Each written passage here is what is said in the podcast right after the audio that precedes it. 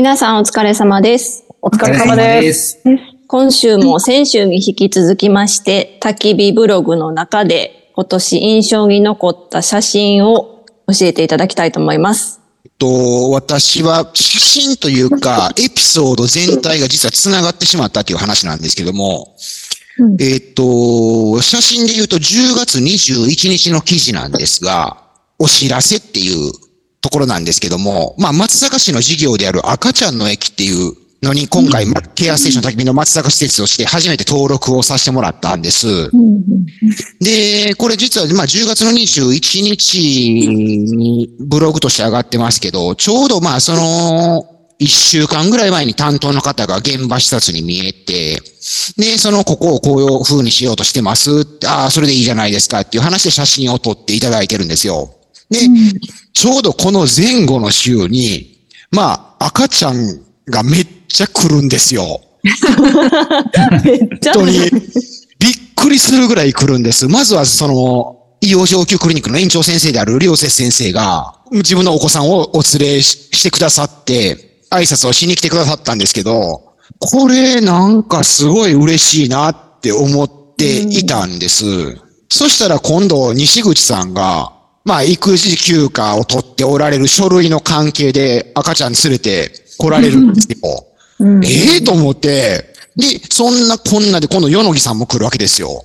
こんなタイミングってあるんやろかと思って、与野木さんっていうのは、寿退社されたかつてのスタッフですね。そうです、そうです。で、こんな偶然ってあるのかなと思って、ていうかまあ、そもそもその赤ちゃんの駅っていう事業に対して、まあ、その、それを知ったときに、まあ私どものその高齢者の施設でありながら、そういった方々が来てくれることによって、よりなんかその、少しでも利用者様が喜んでいただけるとか、地域自体が活性化していっていただければなっていう思いにすごく賛同ができたんです。で、そういうふうに少しでも役に立てないかなと思って、いざ手を挙げて、で、書類も申請してっていうふうな流れでいろいろさせてもらった中で、こんなタイミングでこんなにいきなり来られると、と思って、大、個人的にはもう大成功が全然関係ないですよ。全然関係ない話だったんですけども、すごくその成功した気分になって嬉しかったっていう話なんです。ねえ、なんか偶然とは思えないようなタイミングですけど、あの、内田施設長は、あの、赤ちゃんの駅っていうのがそもそも何かをちょっと説明してくれる？あのー赤ちゃんの駅っていうのはこれ、調べてみると、全国各地の市町村でやってるんですけど、うちで言うと松阪市、松阪市内の公共機関とか民間の建物。で赤ちゃん、お子さんを連れたお子、お母さん、お父さんが気軽に施設に立ち寄ってもらって、おむつを変える場所であったり、授乳をする場所であったり、あと、例えば小さなお子さん連れであれば、小さなお子さんと一緒にトイレを貸してくださいって言って来られても、あ、どうぞお使いくださいとかっていうふうな形で、そういった場所を提供するっていう、その、公式に、えっと、認定していただくっていう施設なんです。で、松阪市のホームページには、すでにもうケアステーション焚き火は赤ちゃんの駅として、Google マップに載ってるぐらいなんですよ。はい。ですので、もうぜひともそういった方々がお寄りいただければなとは思うんですけど、何分まあ、うち大きい通りからちょっと一歩入ってしまってますので、なかなかそういう方々が来にくい場所ではあるかなとは思うんですけど、まあ、とはいえ年金センターの前ですし、はい。ね、大きい通りからすごく入ってるわけじゃないので、ね、あの、告知っていうかアナウンスが行き渡れば、ご利用される方々っていうのは増えると思いますし、ちょっと、三浦君に聞きたいんやけど、今、その秀樹が喋っとんの聞いて、あ、そういやって思い出したことあるんやけど、はい。ご利用者の方々って、その小さい子供たちが施設に見えると非常に喜ばれますよね。はい。これも古今東西ずーっとそうじゃないですか。我々の経験則上も。で、うちあのー近くの東保育園でしたっけ？はい。の、あの、園児の子たちが、毎年必ず、何でしたら、ちょっとあの、散歩とかのついでに寄ってくれたりしてましたよね、一時。はい。で、おそらくコロナが関係してると思うんですけど、うんその後ってその話ってもう全然復活ないんですか？ないです。コロナ。でも言っててみたらどうだろうその向こうも気使われてるかもしれんよね、逆に言うと。からそうですね。いろいろ発表会とかね、あの、聞いてくださってたんですけど、本当にコロナで全然もうイベントがしなくなってから、ぷっつり切れてしまったので、一度また暖かくなってきたらね、再開させていただこうかなと思います。ねえ取り組みの枠組みそのものは、まあ、赤ちゃんの駅とは全然違いますけども、いわゆるうちがそれをなぜしようとしているかっていう視点に関しては同じような部分があるのかなと思って、今ちょっと、あの、施設長の話聞きながら思ってたもんで、わかりました。私、あの、なんかちょっとよく似た流れになるんですけど、私が今年すごい印象に残ってることとしては、初めて今年あの、7月1日のキッズお仕事広場に参加させてもらったんですよ、私。ああ、そうか、そうか。うんなので、まあ、焚き火としてはもうね、すごく長く、あの、毎年出て皆さん、子供たちにたくさん来ていただいてっていう話だけは聞かせてもらってたんですけども、大体勤務の都合上私、全然そちらに参加させてもらうことがなかったので、今年初めて、まあ、ただ半日だけだったんですけども、ようやく念願の参加させてもらうことができて、ただまあコロナが間に挟んで、まあ4年ぶりぐらいで開催されたので、もう全然昔とはなんかちょっと違うあの方法だったみたいで、いつも行ってもらってるスタッフからは、まあいつもこんなんじゃないんやけどっていう説明を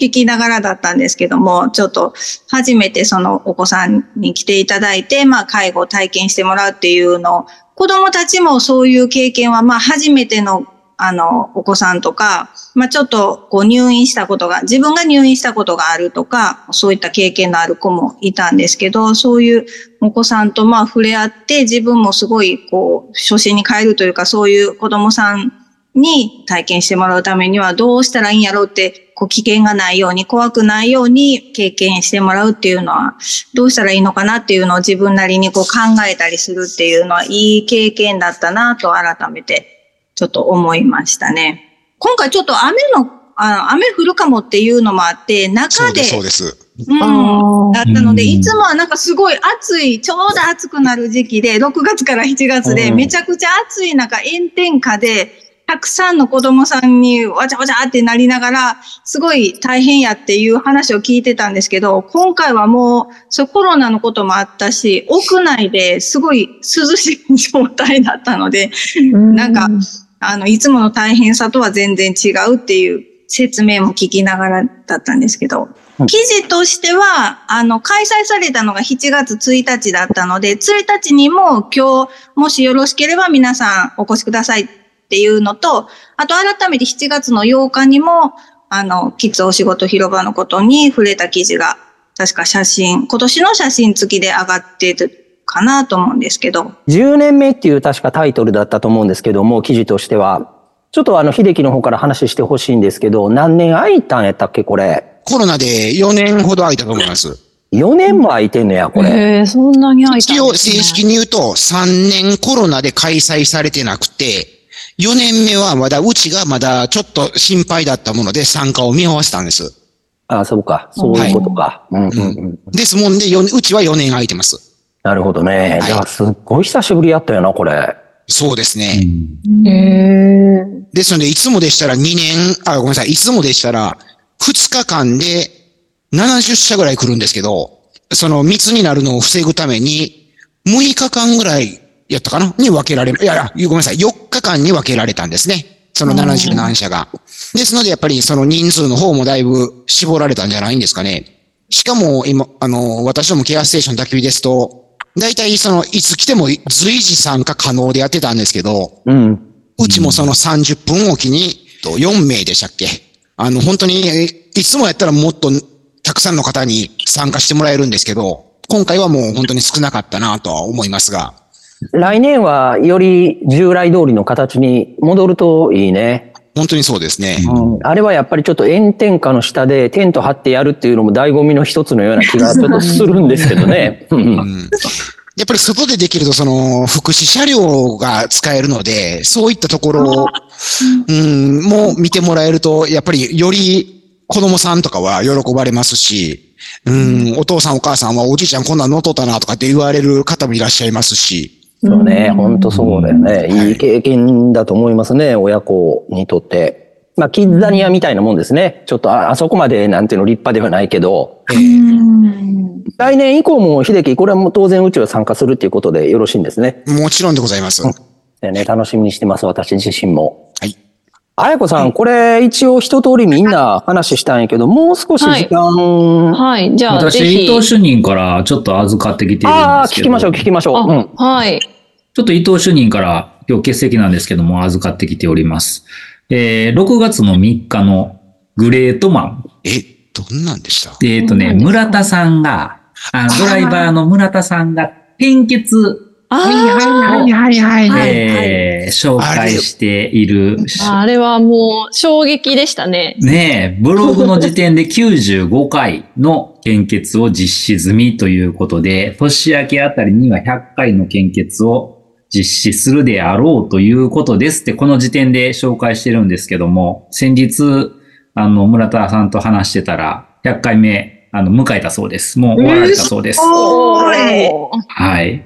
表彰も、あの、されるんですけど、辞退されたそうです。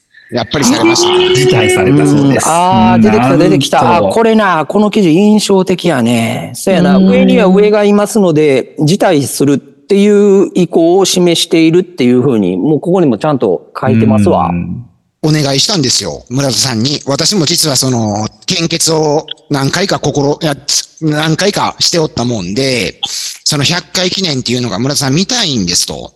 うんうんですもんで、一回村田さんそれ100回やっぱり考え直してもらえませんかねっていう話をしたら、それは会社としての 命令ですかみたいな感じで言われたので、いやあ、かんあかんあかんあかん。そういう、そういうわけではないですよ。ただ私個人が、個人としてはもうあの、一度ちょっと目指したことがあるので、一回見たいなと思って、まあ考えといてくださいって言って分かりましたって言われてたんですけど、結果的にはやっぱり辞退されましたね。うん、辞退されましたね。しかもこっちから聞いて100回迎えたことも教えてもらいましたし、ああ、そう。自分から教え教えてくれないですよね。うん。内田君ももうとにかく献血一生懸命やってたもんね。そうですね。二十何回まではできてたんですけど、うんはい。うん、村田さんはすごいですね。ねえ、これ、どこまで記録をのぼ伸ばされるのかなと思かっって。こええな。うん。尊敬に値するわ。何を、何をきっかけで僕村田さんが95回やったか忘れましたけど、ただ事務所でしれっと、ああ、95回ぐらいしますって言われたの、言ったんですよ。ええと思って、何回って言いましたと思って、9まあ、95回ですって言われたもんで、そんなしれっと言うことちゃいますよってなったんですもん。ものすごい衝撃を受けました。うん、あの後なんか施設長がすごく衝撃を、というか、ショックをというか、なんか受けてたそうやな。姿を思い出しました。うんうんそうやな。これ確かに、だって、内田君も結構、生きがいとまでは言わんけど、のライフワーク的にこの献血やってたからやってまし、た。本当にやってました。今のマラソンで言うと、もう三浦君がしれっと3時間台で走るぐらいのショックはあったと思うよ。びっくりしました しかも村田さん細いじゃないですか。おまたこの村田さん、いい顔してんな、この写真の村田さんな。そうなんですよ。おこれ、ええ写真やわ。これ、内田君が撮ったん？あ、そうです。あーやっぱりこれはいい写真やね車の前で撮ってほしいなと思って。うん。うーん。うんめちゃめちゃ謙虚になんか、ああ、みたいな感じで、さらっとね。素晴らしいわ。ほんと、素晴ら焼肉のタレやな、これは。ちょっと、あやこさん、まだ、もう少し時間よろしいです？あ、はい。じゃあぜひお願いします。じゃあ、ボロボロって私言うてきますんで、なんかそれに食いついて枝葉の部分があれば言うてください。これはね、毎年俺ハマってまうんやけど、一人でニカニカ笑ってまうんやけど、デイのコスプレって定期的に出てきますやん。あーはいはい。サンタとか鬼とか。ああ、節、節分とかね。そうそうそうそうそう。おうおうで、それがね、あの、まあ、えっ、と、今年で言うと2月8日の大迫力の二人組っていうの、これ多分、あの、三浦主任と伊藤主任だと思うんですけど、そうですねコ。スプレしてるんですけど、ガチで怖いんですよ。夢出てくんちゃうかなっていうぐらい怖いんですよ。生ハゲ並みっていうことあですね。生ハゲですもんね、もう。もうめっちゃ怖くって、なんかね、そこら辺がだからデイのコスプレっていうのはうちの恒例なんやなと思って、この鬼に関しては、ちょっともう本当に俺笑うぐらい、これちょっと怖がらへん皆さんって思うぐらい怖いんですよ。写真また見といて。なんかちょうどそ2月8の日時にお客さん見えて、えー。いや、なんか業者さん、お願いしてた業者さんかが見えて、伊藤主任やってかなんかで、めっちゃ業者さんが、すいません、こんな時にみたいな感じで、なってました。よな、あれ。引くと思うわ。で、あと、これはあやこさんなんですけど、あの、ブログに時々あやこさんの後ろ姿が登場するケースがあるんですよ。これも誰が写真撮ってるのか人によって、記事によって違うんだろうと思うんですけど、で、割に最近で言うと、あの、北川さん、レイのスタッフの北川さんが、花を持ってきてくださって、それが花の名前はわからんねんけど、結果数日後にローゼルって。名前だって判明したっていう記事ありましたよね。なうんん、か、はい。あの、飛び飛びやけど、こう一つの連作みたいになってるんですけど、これの写真がね、本当に綾子さんの後ろ姿と花がめちゃくちゃ綺麗なんですよ。これ誰が撮ったか俺もわからんねんけど、誰でしょう？三浦主任わからん。いやいや、私じゃないんちゃ違いうます？市長かな？いや、私じゃないでしょうね。みんな違う。え、誰や？私か？9月27日と10月の20日。これ両方とも花も綺麗やし、なんか綾子さんの後ろ姿っていうのが、昔のだから見返り美人みたいな、あの切手の。っていうような、なんかすっごい可憐な感じで、あ、素晴らしい写真やなって両方とも思あこれは私ですね、撮ったの。このう。あ、本当？5月の27は私が撮った。それでも三浦くんすごい綺麗な写真やろ。うん、綺麗な写真ですね。自分で撮ったで言いづらいな。モデルがいいのか、写真家の 腕がいいのかはわかり写ませんけど。真家の腕が。いや、綾子さん、なめのっていうのもあるけども、花が綺麗に写ってない？すごく。うんうんなんかこれもええ写真やなと思って。で、あともう一つ最後私個人的にすっごい記憶に残ってるのが、実際にうちのご利用者のお孫さんが野球で甲子園に出てるっていう。あああ。これってありそうでなかったですよね、今まで。あ、なかったですすね。ね。あえてちょっと高校の名前を伏せた方がいいのかなと思うので言いませんけど、超名門校ですよね。愛知のね。そうそうそう。うん。そのご利用者の方、王様だったと思うんですけど、その王様が甲子園見に行かれたんですか？多分。見に行かれたんです観戦をしたんですね。はい。で、その後何かペナントとかお土産みたいなものを持って、孫見てきたんやわっていうような話をされたっていう記事が上がってるんですよ。あれ本当にすごいよねびっくりしました。ううんん。うん、すごい。入学した時に聞いてたんですよ、話を。へ野ー球をしに、三重県の子なんですけど、愛知の高校に野球をしに行ったんやって。うまいこといけば、甲子園に出れたらいいなと思っとんのさって2年前に話してたんですよ。ああで、まさかの、まさかのその2年後に出てきたすごいえーってなりましたよ。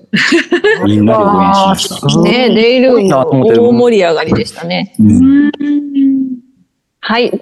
というわけで、今週もいろいろ、いろんな写真を出していただきましたが、この企画、今年初めてですけど、なんか年末にいいですね。いろいろ、あの、う今年を思い出せるっていうので。うちがやっぱり365日も15年以上にわたってずっとそのブログを上げてるっていうことだからこそできるっていう意味でも、うちのちょっと必殺技になり得るかなっていうのは今日喋っとって思いました。うん。はい。なので、ぜひまた来年もこんな企画で皆さんにお届けしたいと思います。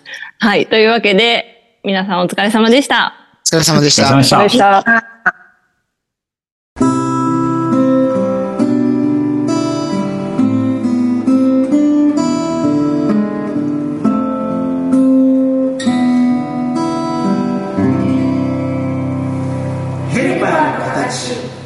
生絞りまた